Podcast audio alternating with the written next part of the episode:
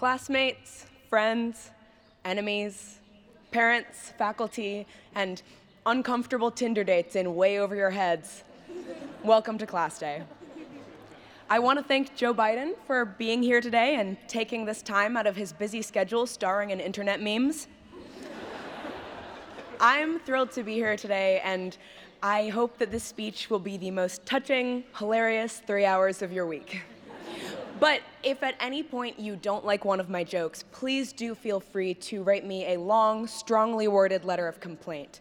Uh, these can be sent to me via email at david.malan at harvard.edu.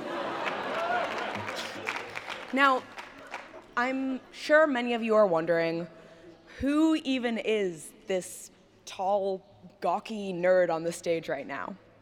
Well, that is Dean Thomas Dingman, and I would. Th- and I would thank you to be a little more polite to him.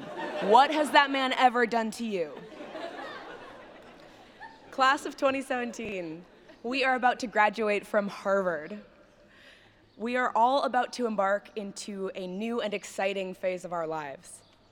But to be honest, when I reviewed my admissions file recently, when I reread my application essay, thought back on my high school self, and saw the words pity admit stamped on my file in bold red letters, I couldn't help but wonder are we really ready? Has Harvard taught us enough? Isn't it kind of messed up that they have a stamp for that?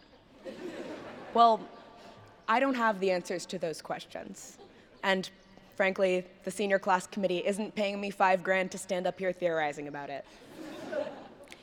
No, the reason I'm standing up here today is to tell you one very important thing. You see, over the past four years, I have kept track of every single song the Lowell Bell Ringers have played.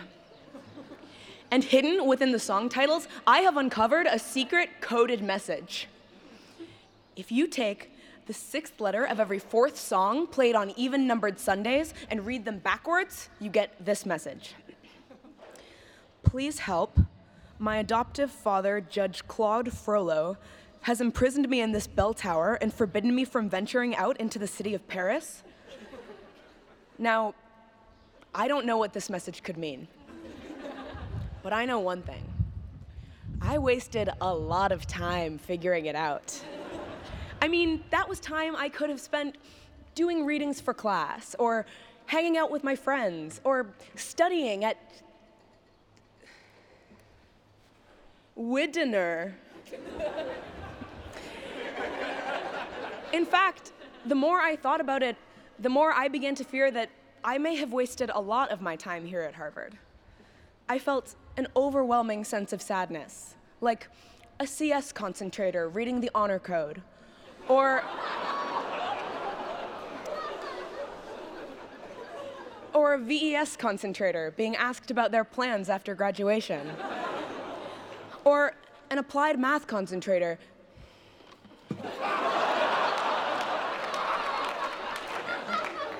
ah, topical. I asked myself, where have the last four years gone? So I decided to figure it out using something dark from my past that I'd hoped to leave behind forever math. Now, according to my calculations, over the past four years, I spent a total of 12,500 hours sleeping. Okay, for the math savants shaking your heads in the audience, I didn't make a mistake. 14 hours a day is correct.